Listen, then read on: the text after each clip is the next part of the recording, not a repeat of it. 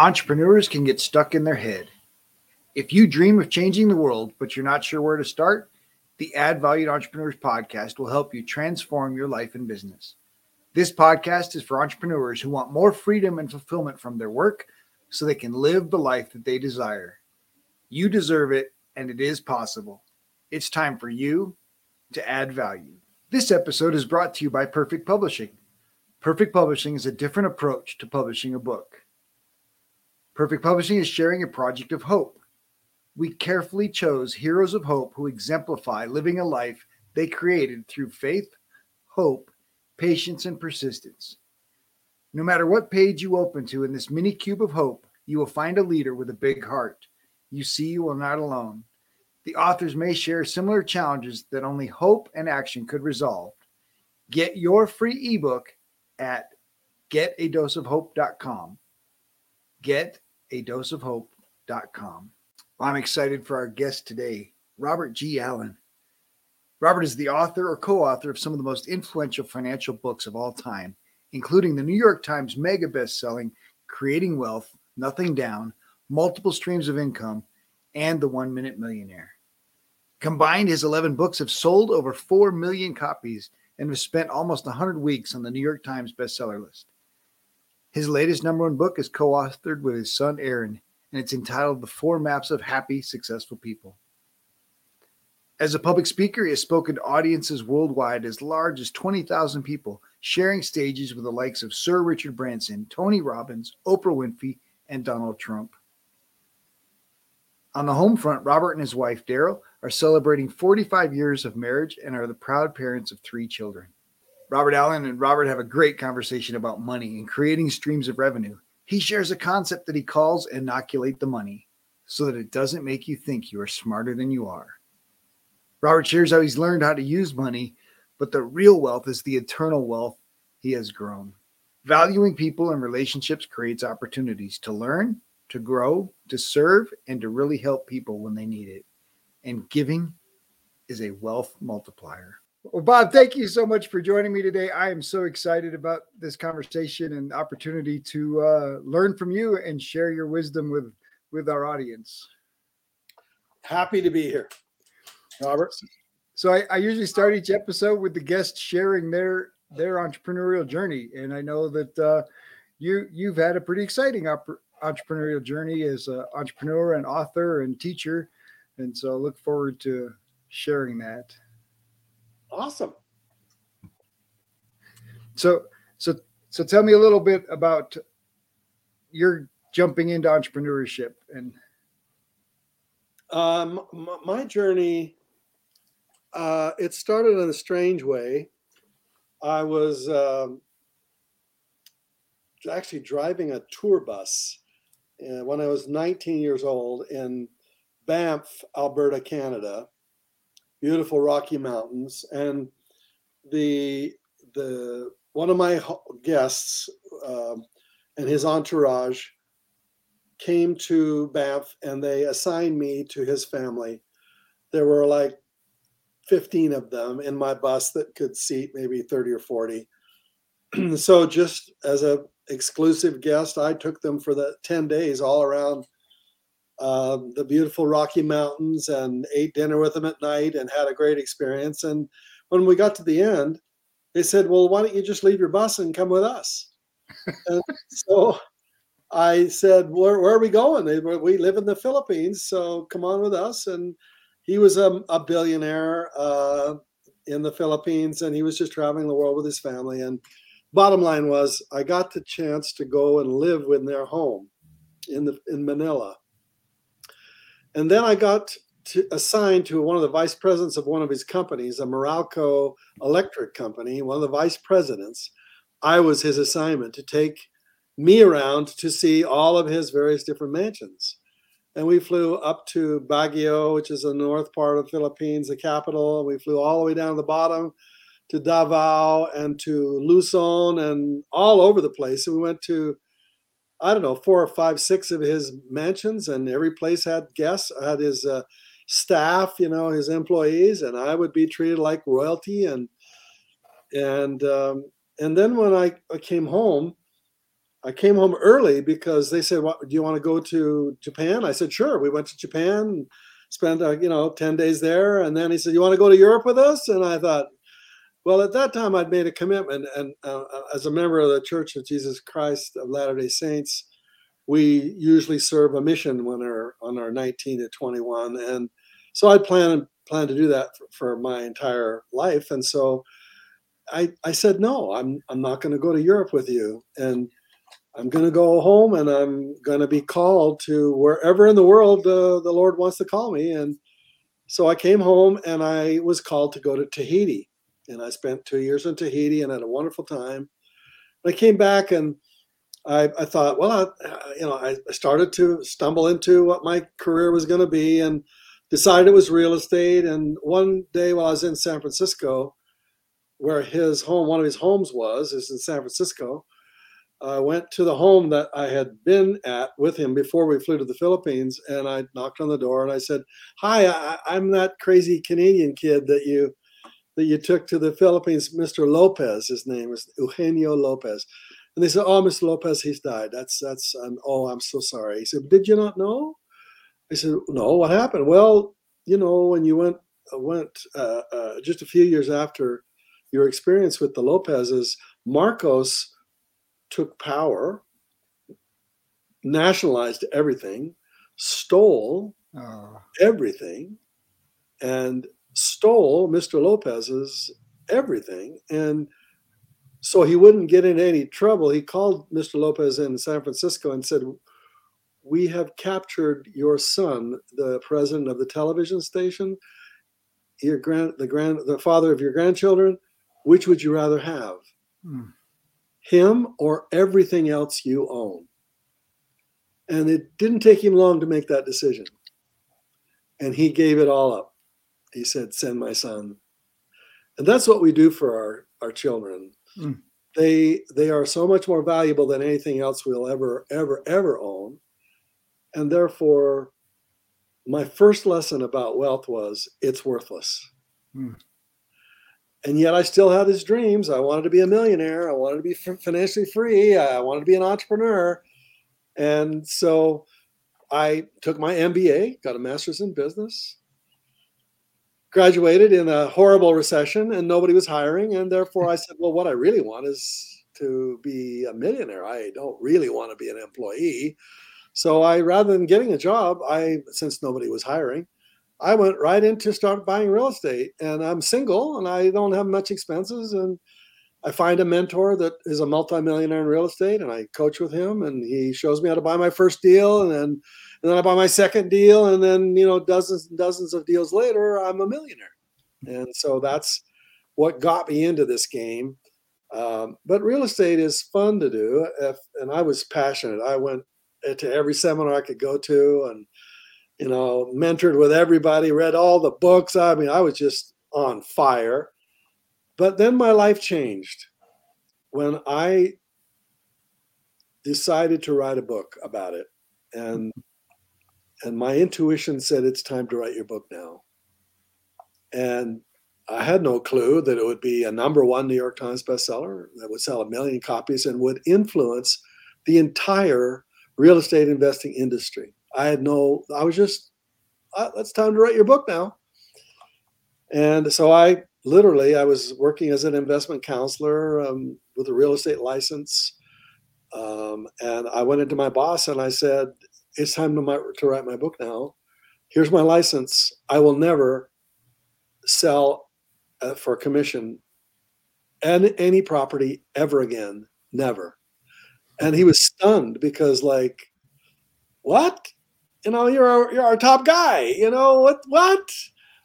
And I go, no, no, I will never, ever collect another commission for real estate sale again, ever.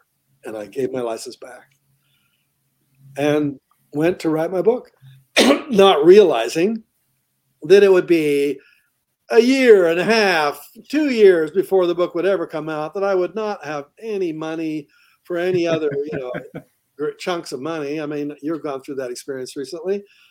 And, uh, but I followed my intuition. It was like, it's time to write your book now.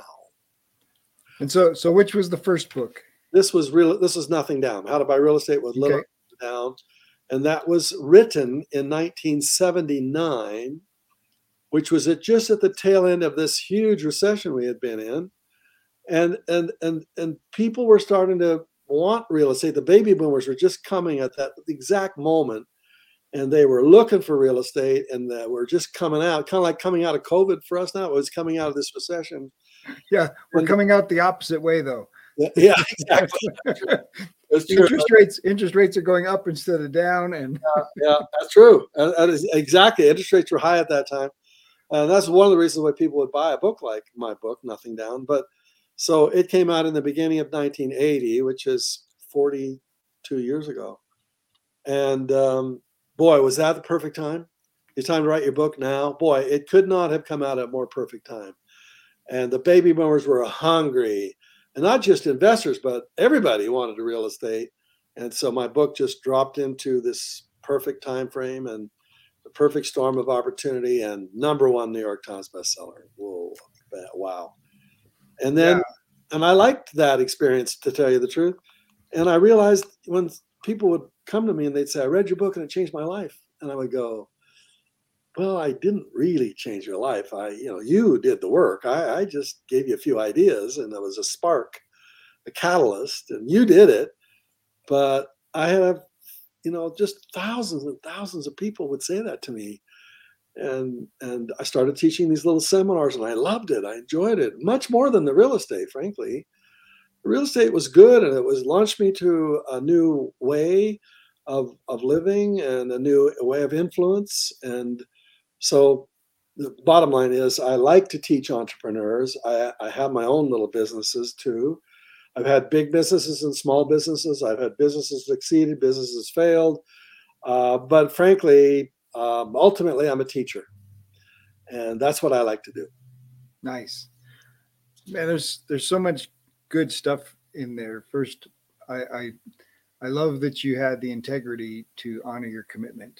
Um to God, to, to your church. Um, and that that's, that says a lot. And I think that also says a lot about the integrity to, you know, it's time to write your book. When, when God says it's time to write your book, you, you honored that, and, and he rewarded you. And so that that's uh, integrity's integrity's a pretty important issue in, in, at least in my space, and, and in, in helping entrepreneurs grow their business. Um, I think integrity is foundational. Yeah, like you say, you add value to life. Um, so that's how I add value. I, uh, I, I like to teach. I like to inspire. I like to empower. There's, there's, that's my purpose in life, to inspire mm. and to empower people to achieve their destiny. So inspire is like, give them the hope and give them the, the dream. And, but the empower part is the tools. They need to, you need tools. You not only need the, the information, but you need systems. So information is just really general. Go buy some real estate. But a system is, here are the fifty, fifty nothing down techniques. And this these are the nine ways of finding highly motivated sellers. And these are, you know, the systems that go with.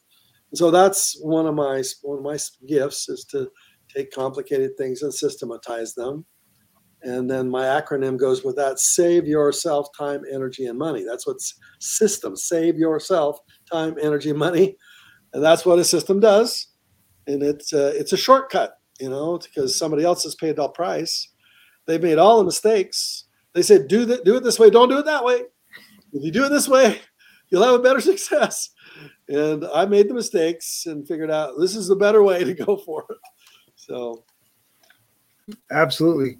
So you mentioned mentors and, and finding, you know, obviously your first mentor found you and, and took you traveling around the world and, and, and yeah, showing yeah. you things that you had no idea existed. So that was pretty, pretty yeah. intriguing that I you accepted of, that invitation. Yeah. I'd never had actually, uh, I, I learned lessons, but I never thought of him as a mentor, but you know, he really was. It, His his his example, he uh, he was an amazing guy, uh, giver, real giver, a massive giver, and that's what you find with most rich people. They they just figured it out. The more you give, the more you get. Mm, most, so powerful. Poor poor people, they don't get that. They they go, got to take care of every little penny. You know, got to be careful. That's why they don't have any more pennies, because they. Well, they and, and the more you hold on to it, the more you restrict the flow, because money yeah. likes to work. Yeah, that's true. Uh, it took me a long time to learn that lesson. It was a very expensive, expensive lesson. It cost me millions of dollars to learn that lesson.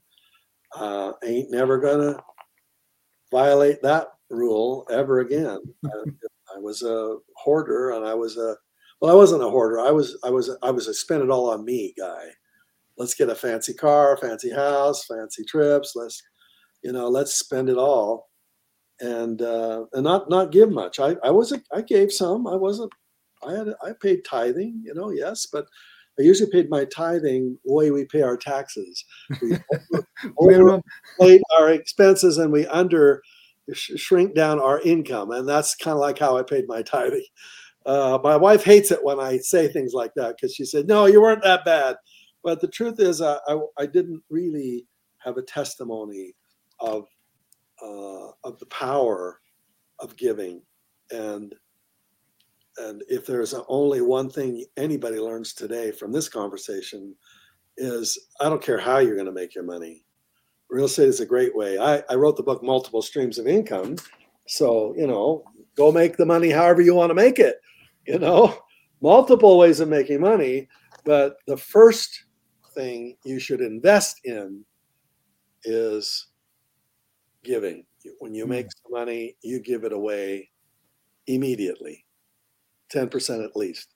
So, let, so let's talk about that transition for you from from spending it for yourself to to giving, and and and how that how that change changed you. Yeah. Well, it, it, it um,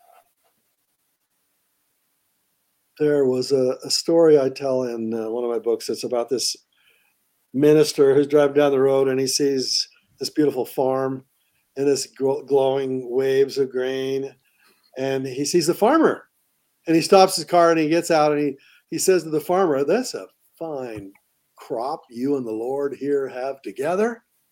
And the farmer, a crusty old guy, goes, "Well, you should have seen it when the Lord had it all by himself." And uh, that was me. That was me. Because I'm making all this money. I got these number one bestsellers. My royalty checks are in the millions. And we're spending money like it goes out of style. And we build this magnificent cabin in the Sundance Ski Resort in, in uh, Utah. Um, Robert Redford's resort, and it's a magnificent home. It's ten thousand square feet of the most magnificent architecture. Uh, uh, you drive into the ele- into the car here in the garage, and you go up the elevator across the, you know, it, unbelievable, and just unbelievable. And, and on the thirteenth of February, I know the day, nineteen eighty-six, an avalanche came down and destroyed it. Mm. And it was gone. And then the insurance pulls a fancy little clause out of their agreement saying it's an act of God, and they won't pay to rebuild my cabin. And it had been used to, to buy some other real estate as a collateral to buy some other real estate.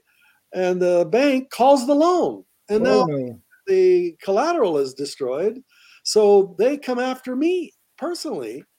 And uh, within a few months, I'm bankrupt. And from everything in the world to nothing left. And we go to California to start again from scratch. I thought I would never, I would, I would never come out of that. A, a millions in debt, millions in debt. It's a crazy, crazy. So what happened is I stumbled into my rented home closet, and uh, I was so beaten. I just, I was too low. I couldn't get on my knees. I fell on my face. Mm. I said, "God, I, I don't know what happened here, but obviously I should. I, I, I saw when when when Robert Allen had it all by himself, you know. And uh, there's nothing left. And uh, I'm sorry, but I didn't give you enough credit. You know, you, money goes to your head. It just makes you think like you're smarter than you really are." Oh. And it and and uh, and you have to give credit. So not only you give credit, but you got to be a giver. And uh, so I went to my my bishop, frankly, and I said, uh, you know, uh, I don't have any money left. I can't pay tithing. And and he goes, what? You don't have any money coming in? And I go, nothing. No, zero. I'm bankrupt. And he goes, yeah, there is. So you need to pay tithing. And I go, no, there just isn't. Sorry. You know, I'm broke. And I started, started thinking about it. You know, I had a couple thousand here. And although the, the debts were enormous and I would never get out from underneath them ever. But there was a little trickle here and a little trickle there, multiple streams of trickles, you know. And so, okay, okay. Here's ten percent. It was just a few hundred dollars. It was nothing, really. It seemed like the next week there was a few less problems and little streams of income were a little bit bigger. And I'm not trying to make it any anything miraculous at all. It was very slow. But it seemed like I got in the habit, like every week, whatever I earn, it goes first to giving. And then I started noticing that when you inoculate the money like that, the money is dangerous. It's a disease. And you need to inoculate yourself. And the way you do that is you just figure out, where do you want me to give it? Where do I, where shall I give? You want me to give here? Okay. I give a little bit. I got ninety percent left. I can get whatever else I want on ninety percent. And then the bottom line for me was, man, it just got get, getting bigger and bigger and then bigger. And these opportunities started coming to me. And I'm like, where did this come from? And I'm like, out of the blue, you know? And um, I, I, when I went into my closet that day and, uh, fell on my face, I I just finally surrendered, you know, and I go, what what do I do? And I had a very profound experience in that closet that day. I don't believe in God anymore. I know that he knows my name. Mm-hmm. And I know that I have a a, a, a purpose, you know, uh, and my influence. And um, I know he gets credit first from now on. Robert Allen is just like the farmer in the field who's saying to himself, you should have seen it before when God had it all by himself. But he he forgot. He forgot the sun. He forgot the rain and the wind. And he forgot the seed, the seed. And he forgot the water. And he forgot the fertilizer. He forgot all ninety-nine percent. Of that crop was not him. He was one percent. And that was what I had to learn the hard way. And it cost me ten million dollars to learn mm. that lesson. And it's the best lesson. Absolutely. I ever learned. So we mentioned that money likes to flow. And, and of course, your latest book is Streams of Income. Yeah. So, so let's let's talk about the, the flow of money and and and what money can do when it when it's allowed to flow. Well, uh, if you're an entrepreneur, you need to buy and you need to invest in things that are residual, meaning what you invest in has to have a consistent, constant flow of income flowing to it. So most businesses and entrepreneurs that are watching this right now, they own businesses that are one-time only businesses, meaning I sell a product, it's one-time only, you know? Um, you know, I'm this this is my computer keyboard, you know? I'm only gonna buy one of these. The next time I buy another computer, which might be five, eight years from now, I'll get another one of these, but in other words, there's no residual income from this. So Apple doesn't get any residual income from this. And therefore, it's one time only. And you notice how Apple did? How they changed the entire model? Rather than having products that they could renew, refresh, you know, version one point oh, version one point two, but two point oh, they created the iPhone. And what is the iPhone? Well, yes, you're going to buy a new iPhone every year or two or three. But look at all the apps on the iPhone. Well, it really started with it really started with iTunes, right? Putting putting exactly. music, creating creating a library of music that people paid a membership fee to to participate in and to listen to. Yeah, this this is this is residual streams of income. Hmm. This is money while you sleep. Uh, they create. So the first rule of, as an entrepreneur, is select a product that does that. Well, real estate is one of those, by the way, because you have an apartment building, it has ten units in it, they have ten customers. Every month, those same customers have to pay you again. And so if they stay for ten years, ten years times twelve months times a thousand bucks is serious amount of money. It's not, it's a hundred thousand bucks. So most companies, when they have their products, they only have a one time only.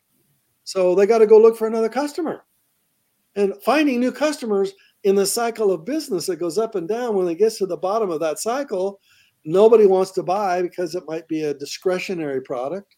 It's not an essential product. So, nope, not going to buy it this month.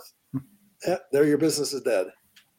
So well, that's the that's the challenge. I think many entrepreneurs think that their business is the vehicle to wealth, and their business is really just a single stream of income. That's right. The majority, a dentist, a lawyer, uh, the majority are simply working, exchanging time for money, just like an employee yep. at a job, exchanging time for money.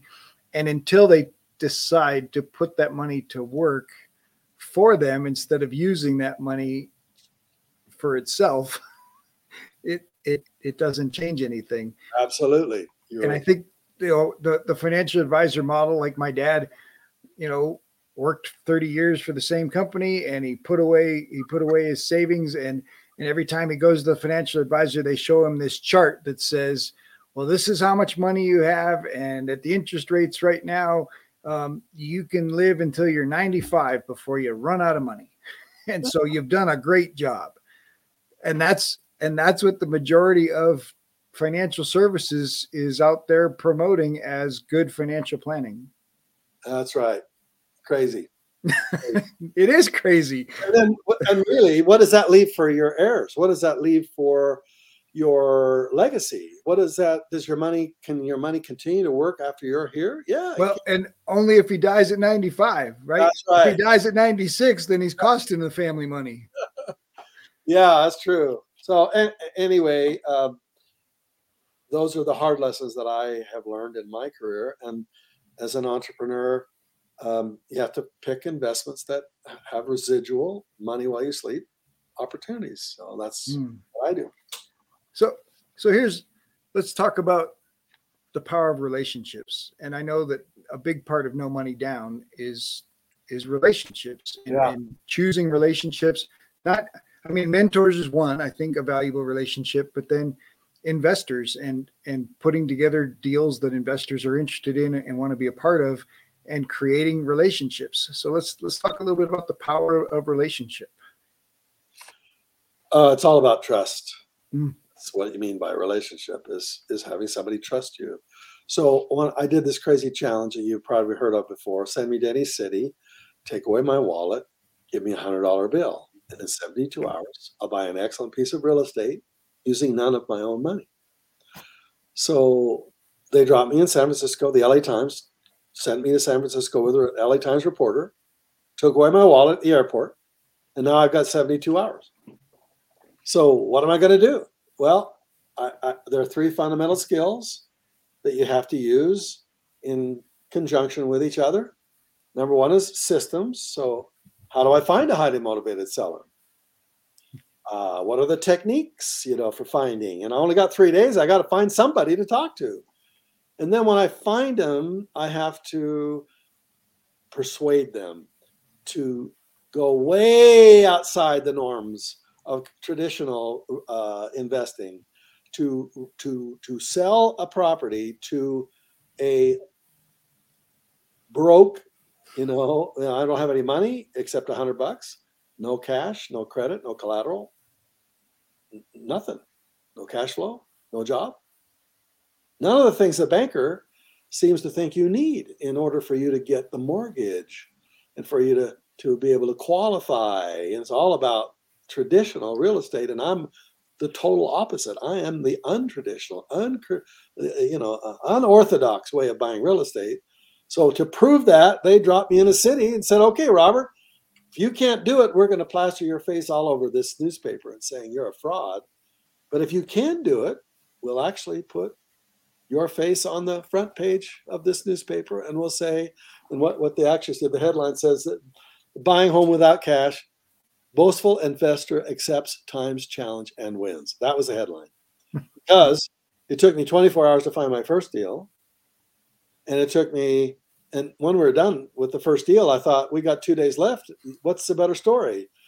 Well, you lose small or you lose big, which is a better story? And he says, well, to lose big is a better story.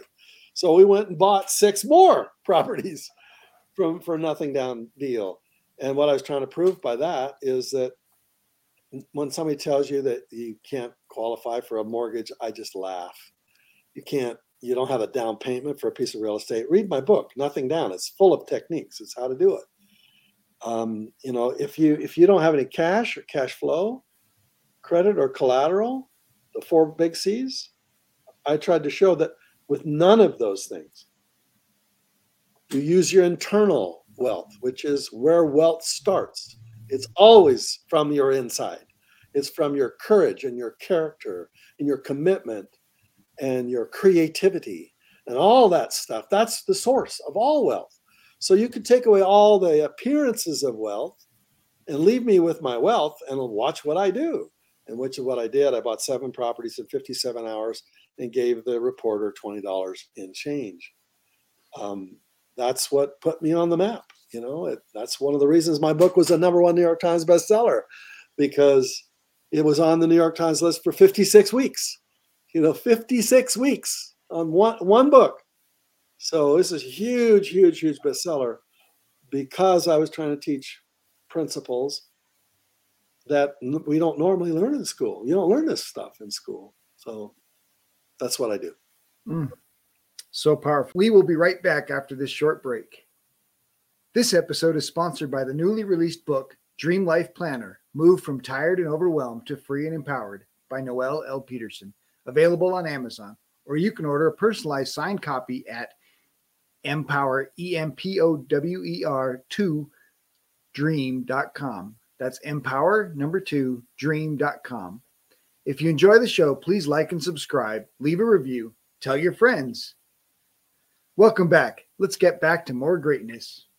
So, so how did relationships help in that in that process, building trust? Thank you for bringing me back to your question. Well, I have to sit with somebody or on the phone talk to somebody, and they have to get within a few seconds. They've got to go, I can trust this guy. He's crazy, but I think I can trust this guy. He's offering me nothing, but I think I can win.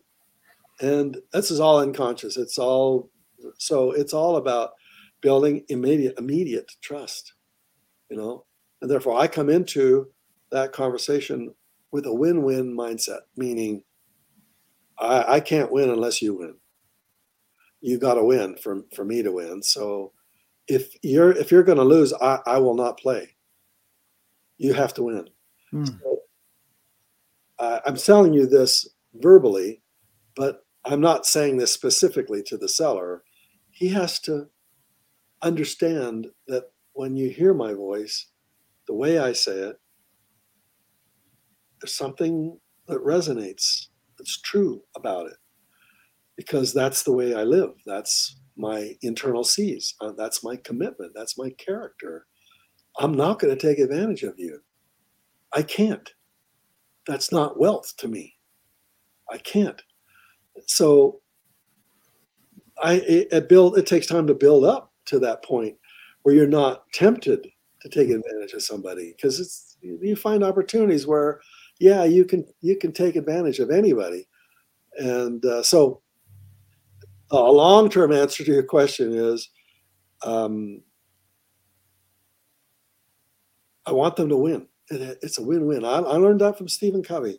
I was his one of his research assistants at B Y U when he was here in Utah, and um, he he taught us it's got to be win-win.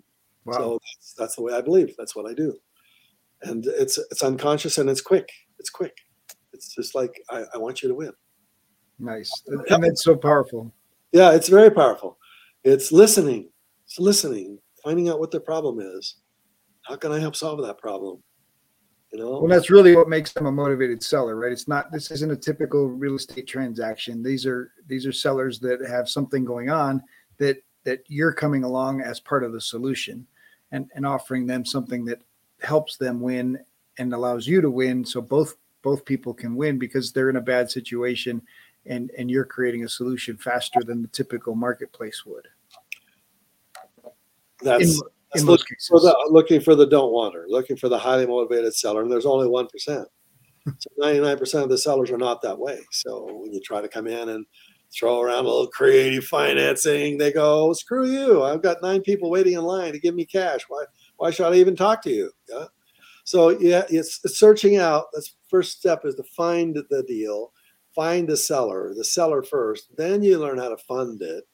Then you learn how to profit or farm it. That's what I call it. Find it, fund it, farm it.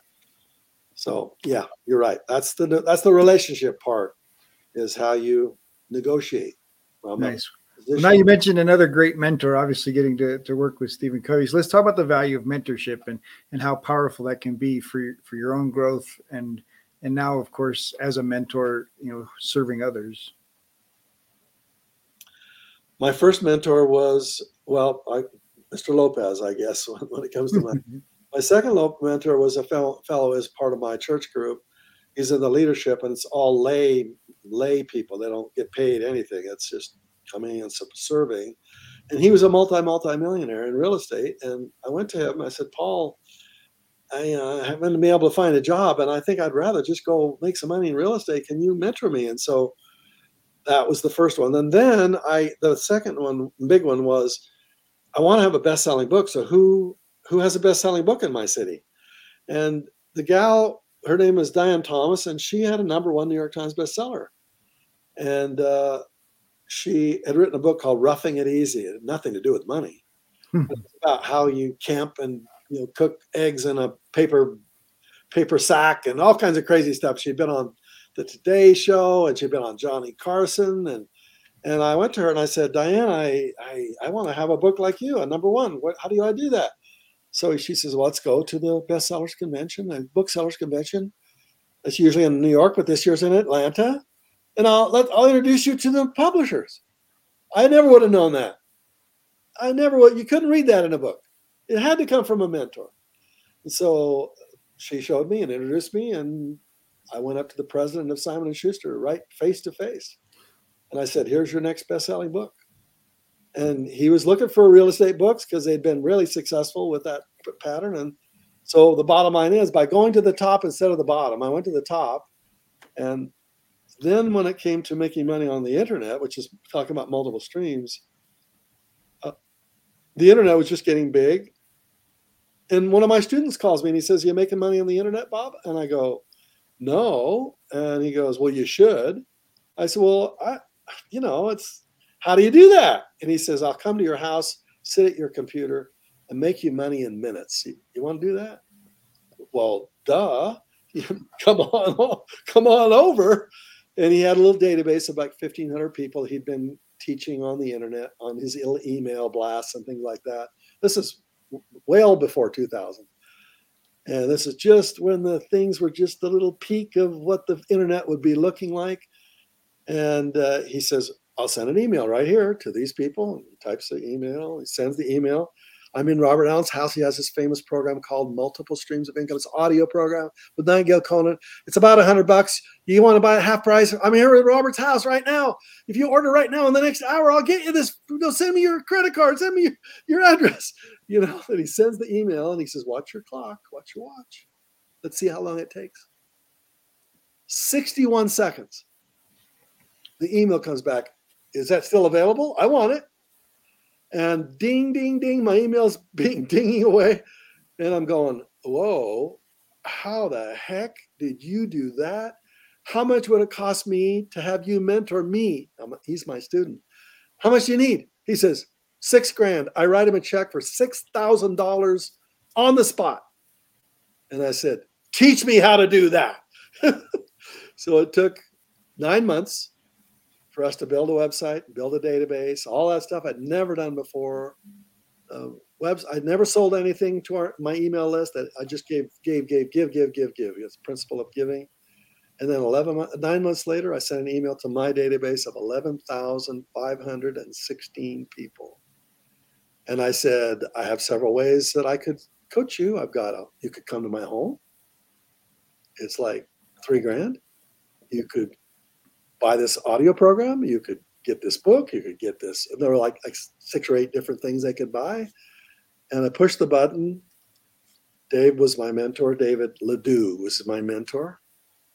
And in one day, ninety-four thousand dollars flowed into my bank account in one day. And then within a, another few hours, one hundred thousand dollars in little over one day. And thanks to David, I would have never done that. You know, well, now that laid the groundwork for doing it in one minute, right? Exactly. There's where the One Minute Millionaire came from. Exactly. Exactly.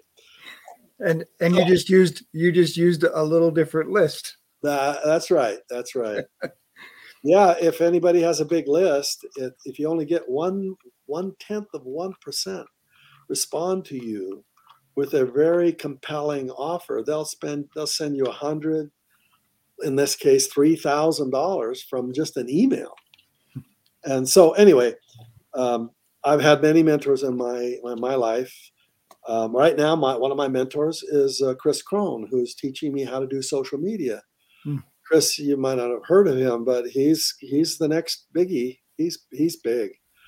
Uh, sometimes when they get too big, you know, the F T C comes after you and they start saying, "No, nah, you, she can't get that big." But let's hope, let's hope he makes it through the F C C, F T C, one of those guys. You can't make promises that that. Yeah, exactly.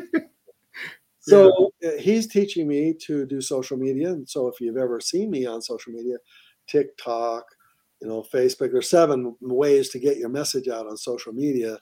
And I saw him at a speech a year ago and he goes, I'm doing seven hundred pieces of, of email, of, of media per week.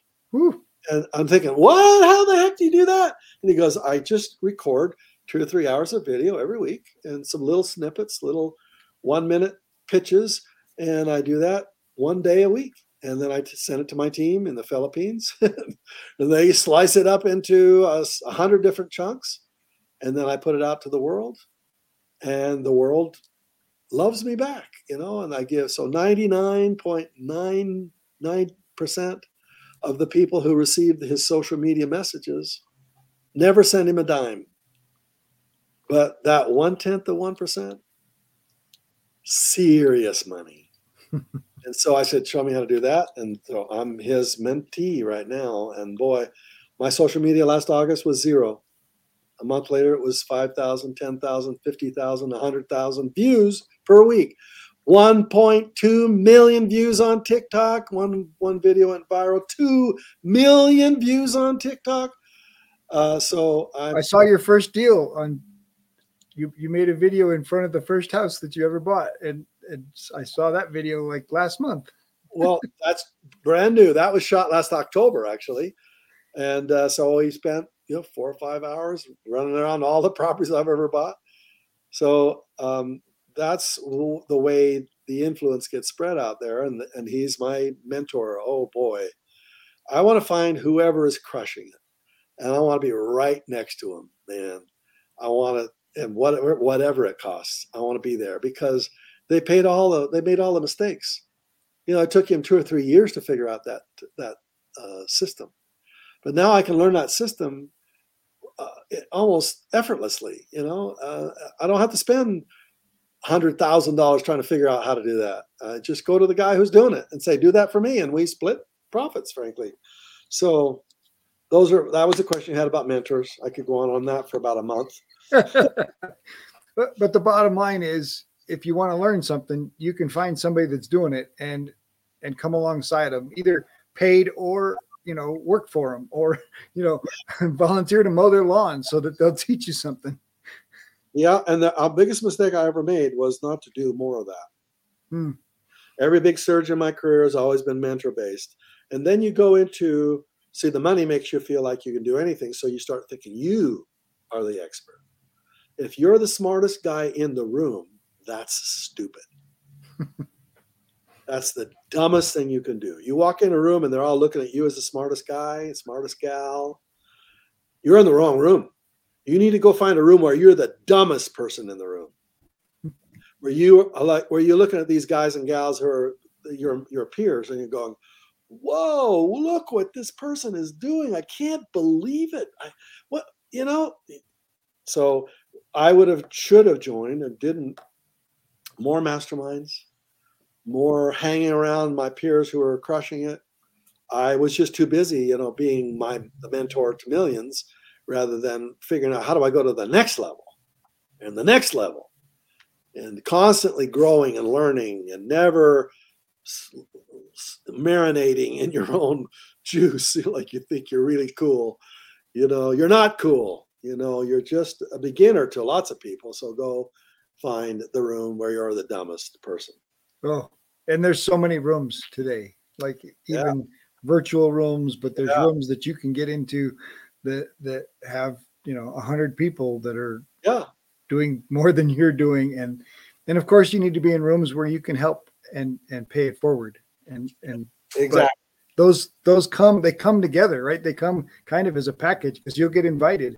If you're in that other room, you'll get invited. Hey, come and teach, come and share, come and, and, and so those, those things create not just relationships, but, but momentum. Well, we're in the, we're in the power room together. That's how I met you. So here are people who invest, you know, twenty, twenty-five thousand bucks to hang around other people who are making serious bank.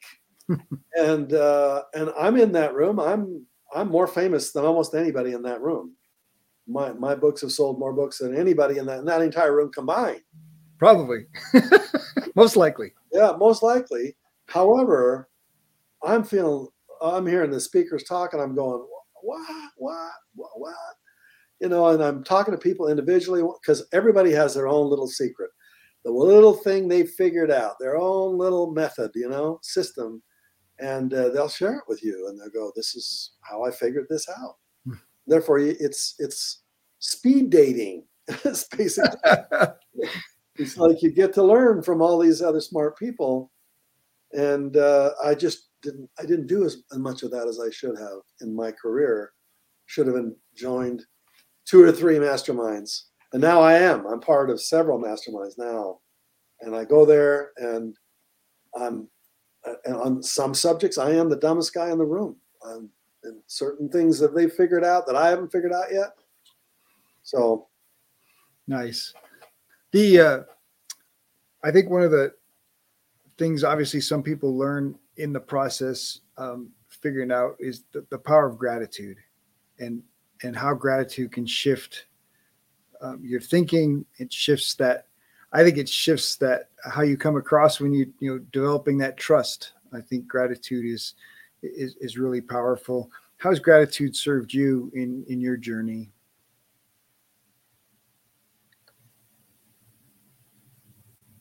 It, it comes back to to uh, giving. Um, you can give your time, you can give your money, you can give your knowledge, you can give a smile. You, we can, there's so many ways to give. And why do we give? This is where people um, misunderstand the concept of giving. Hmm. They think if I invest in the bank of higher power, he gives a good rate of return on that money. So if I invest in God's bank, then I will, that's, see, we all have different religions and we different belief systems, but most people I talk to around the world have a belief in a higher power, no matter however they interpret that word, those words. But uh, they they they are they're encouraged to be a giver, and so they go, you know, God wants us to be generous, so that so we we say, well, if I if I'm a giver, then then uh, God will reward me a hundredfold, and this is the way I think it's taught. This is a miss. This is a. This is my own opinion, so don't make sure it doesn't offend anybody here. But I think it's taught wrong. It's badly taught, because sometimes people ask for money because they want to be, they want your money, you know, so they'll say whatever they need to say to get your money. And I think giving is, you already got the blessings. It's not blessings you're going to get. You already got them. You already are so overwhelmingly blessed. You will never repay this in a million years. Mm. So we don't give because we want to get. We give because we're already overwhelmingly blessed. We are so, we should be so grateful for every breath we take that, that we should go, all you want me to give is ten percent?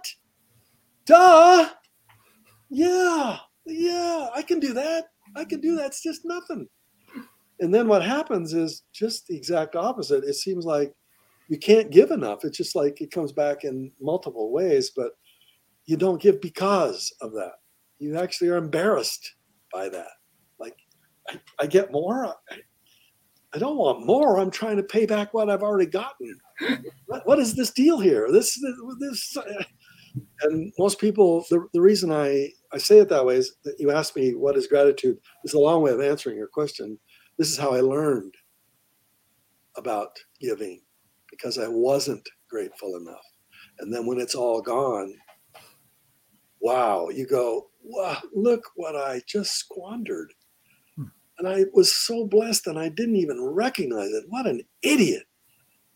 And, and please God, I, I will certainly be much more giving in the future. And, and not because I have, don't have an, I've, I've already, I'm living in the most wealthy country on the planet. Hmm. More millionaires here than any country in the world. Um, more opportunity here. It's ridiculous. It's ridiculous. It's just, we're rich. We're, we're you know, the poorest person on this country is is richer than the than the than the richest person in almost any other country, and we just take it all for granted. And it's and I had to learn the hard way that I had taken it for granted, and it was a very, very expensive lesson. And I will never make that mistake again. Hmm. Absolutely. Well, thank you for sharing it that way. I, I really appreciate and, and love your heart in that, and and and believe exactly what you believe, that oh. that too many people are giving to get, and and that's the pretty a pretty low vibrational level. Yeah, it's, it's transactional. It means I'll give you something if you give me something back. That's negotiation. That's transactional. It's not transformational. Transformational means I give because I'm a giver. That's what I do. As long as I give on that, breathe on this planet, I'm going to give. I'm going to give as much as I can. That's transformational. And then watch what happens. It transforms everything. You see everything through the eyes of gratitude. And and thank you, thank you. Um, I woke up in the hospital after a car accident. And uh I was almost dead, and I, I remember correctly. I opened my eyes and I go, "Where am I? Where am I?" And my my wife is there, my sons are there, and I started to say underneath my breath, "Thank you, thank you, thank you, thank you, thank you, thank you, thank you, thank you." So that was twenty. That was seventeen years ago. Hmm. Every day. Thank you, thank you, thank you. Every breath. Wow, thank you, thank you, thank you. Then creating more wealth, you know, if you will, more opportunity. Just thank you. It's everything. Everything is grateful. Mm, so powerful. Every every day is Thanksgiving. We talked earlier about the money issue, right? Like I, I wrote in the very beginning of my book, says you're an entrepreneur because you want to make money. And you started your business to make money, but it can't be about money. And so, so that's the, that's the rub with the same thing. You, you want to give, and, but giving can't be about the money. It's got to be about everything else. And that yeah. gratitude is what switches that. It flips that switch spiritually. It does. Mm. Yeah. Then you become, where do you want me to give? Oh, like, um, There was a, well, anytime I go to one of these events, they're always raising money for something, you know, and so. As they should. As, as, as they should. And I'm going, yeah, I'm in, I'm in, I'm in, you know. So absolutely. Life is good, life is good, Robert. All right, Robert, how, how important is play and fun? We've ca- we've talked a lot of seriousness, but but how important is play and fun? You know, I'm not I'm not much for play and fun, to tell you the truth. Uh, I, I did before my car accident. I was a pretty funny, I was a fun guy. My my wife liked the old me better. Uh-oh. Yeah, she did. Uh, I can still I can still laugh it up with anybody. Uh, but, you know, it's it's life has gotten more serious when you realize it's short. And so I I used to be more fun. I'm not I'm not as much. Um, I, I need to I need to probably do more of that. But all right, so I'll push I'll push a little little bit. How what was your favorite date or most memorable date with your wife? Oh, well, my most favorite date was the day I proposed to her. So I this is back when I was making some good money, and I had I bought an airplane and I learned how to fly it. And so I was single, and I picked her up at the Salt Lake City airport and got in my little my little plane and flew her out over the temple. And I said, "This is where we're going to get married." I look in the uh, in the glove compartment, and she opened the, the glove, and there was a, a diamond in there. And I said, it's, it's either you put that on or you can get out right now. That's quite the ultimatum. So we, we, yeah, we've never forgotten that one. And obviously we travel, we travel a lot. We go to Japan. Just recently, just before COVID, we flew back on the eighth of March after spending a magnificent week at, at, um, At a, at, a, at a resort in, in Japan. Oh my! That's good timing. Spectacular resort. We'll never forget the food. The, the, unbelievable, expensive, but we drove. We flew back into in through Seattle, and the next day, everything shut down. Yeah, crazy. So my international speaking business died that day. Yours and many others. Yes. But. Um, But, you know, I can do it on Zoom like this. We're doing it. Hello. I'm sitting in my chair. In my Absolutely. Office. This is where I live. Yep. So, so, yeah. Yeah. Well, we we like to do that. We like to travel. We, and COVID has kind of killed that. So we're starting to come out again. We're we're just asking yesterday, where are we going to go? Where are we going to go next? Um, we love to go to Italy. It's just magnificent. I've got a, a mentor. I'm a mentor too.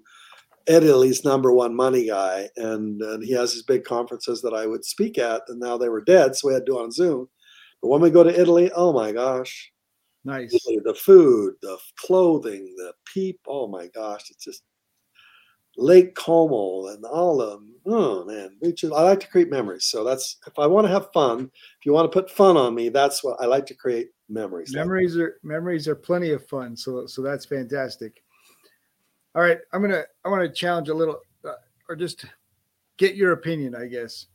Um, we have a different, little different faith background, but I've been around. You know, I grew up in the Scouts and, and been around L D S all my life, and and have seen so many successful millionaires come out of the L D S church. And I just, for me, I, I as an entrepreneur, as a as a coach, as a as a just a curiosity. Part of me believes that the power of going door to door for two years in another country, another place has, has a huge weight in that, but then also the, the mentorship or encouragement from yeah. one brother to another. And I don't know the exact root of it. I just, that it's something that I've noticed. And, and I feel like I, I can see the value in a couple of the pieces of, of the mission work they do, of the, yeah. Um, experience they trade. And so I just wanted to get your opinion. Oh yeah. Yeah. Rejection's a biggie. And uh, most people are afraid of what other people think of them. And so when you go on a mission, you are literally sharing a message that you think is important to people who may not think it's all that important. And then may, they might think your way of doing it is actually the least important way to do it. So you, you end up with lots of rejection after a while. And after a while, you go, is it true or isn't it? If they don't want it, that's okay. I'm gonna I'm gonna plant the seed, and if they don't, if they want to kill it, they're welcome to kill it. But if they want to plant it, let it grow.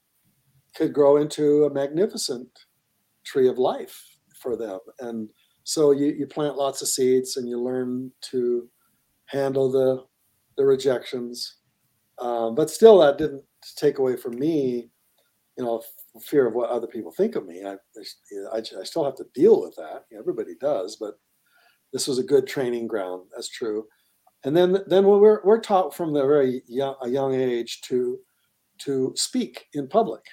So we'll there'll be thirty, forty of our little compatriots, the little kiddies, you know, and in a in a group we call primary. And primary is where every every Sunday they go into and they learn, they sing songs, and they have a wonderful time. And they have little talks. They give a talk, and they're so their moms and dads help them prepare these little talks that are one minute, two minute long. And you got to stand up in front of your your peers and give this little talk, and it's terrifying most of the time until eventually you see everybody else doing it. And you go, well, if she can do it, I guess I can do it. So in terms of uh, communicating, communication, we learn at a very young age, it's it's okay, it's okay. And so, so we, we're good at teaching, we're good at and organizing. And then we see uh, our peers, you know, there are, it's true, there are a lot of very successful people. Why? Why is it that there's a very crazy group of people living in Utah? You know, uh, why why do they seem to spawn lots of financially successful people? Well, I, I think it comes back to the tithing part, because we we are givers. We are. We've just been trained from our youngest ages to give. You know, when we got when we got sixteen cents, we give one of it away, one one penny of it away. Um, so we see lots of people succeeding, but still, still, there's still the stigma in a, in any church, frankly, the stigma about money people, people who make money, you know, and, and the and the lies about that, they permeate every every uh, organization, even churches, because they go, you know, we're not supposed to be rich. You're supposed to be poor, you know, isn't that, isn't that what Jesus taught us? I don't know if he taught us that way, frankly. It's there's a lot of really uh, there are a lot of lies about money. And his his messages his messages were abundance and multiplication, and so exactly. somehow somehow we miss that. Yeah, we do. Well, I think I, the way we miss it is, and I don't know if you believe in a in a in a dark force and the, the devil or Satan. Oh, absolutely! He's trying to rob us of God's purpose in our lives. He's no doubt. These little these little lies. Like it takes money to make money. That's a lie. Like uh, you have to you have to take advantage of people in order to get ahead. That's a lie. You you have to you know rich people are bad people. The, the this is this is the lie. It's it's behind every great fortune is a great crime. Oh. What is that supposed to do to you? Hmm. So when you see all the bad news on the the, the the T V and and the internet about these rich people and their great crime has been discovered, and everybody starts thinking that's it, you can't make money, uh, you people money people are always evil, and and and it is true. Yes, money is a drug, and it does definitely does turn some people, no doubt about it. That's why the way you inoculate, I said earlier, is you have to give. You got to give mm. something. You got to give first. You have to be a first giver, not a last giver. That means you got to give it away immediately, so that it, it's out of your life, and you've paid, you paid, you you you anyway. So this uh, these lies uh, are permeating everywhere, and so sometimes uh, when you're in a church organization, sometimes even in my church organization, they they go, yeah, you know, I don't know, how did he how did he make his money?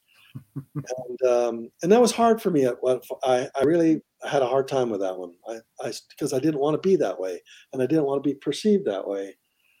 And um, and then finally, I, I I just began to to say this these opportunities that come into my lap. Where are they coming from?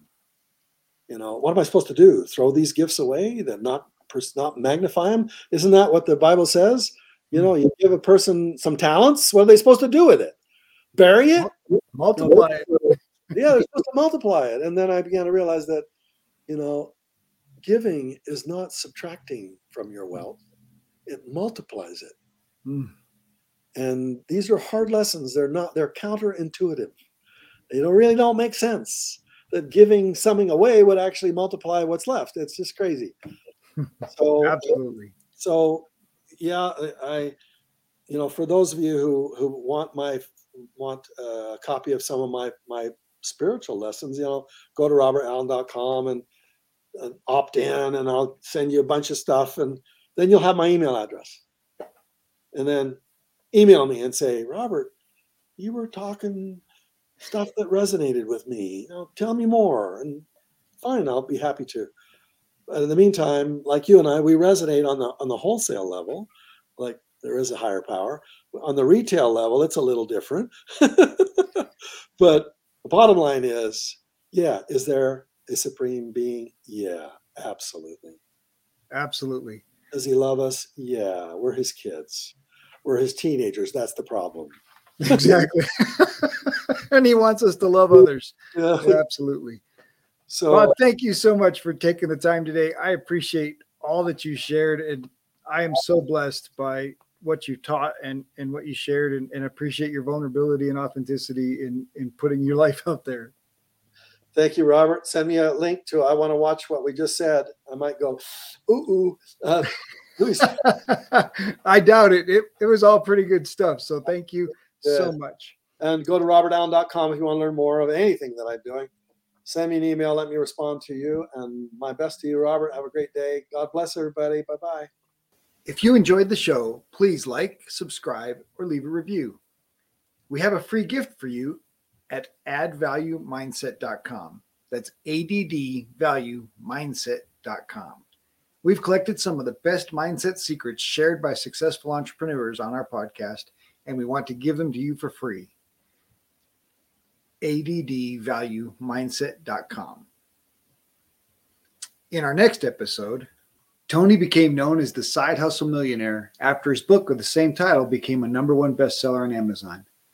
Tony once led a successful corporate career for over twenty-five years, but that's less interesting than the side businesses that he created and generated millions in profit.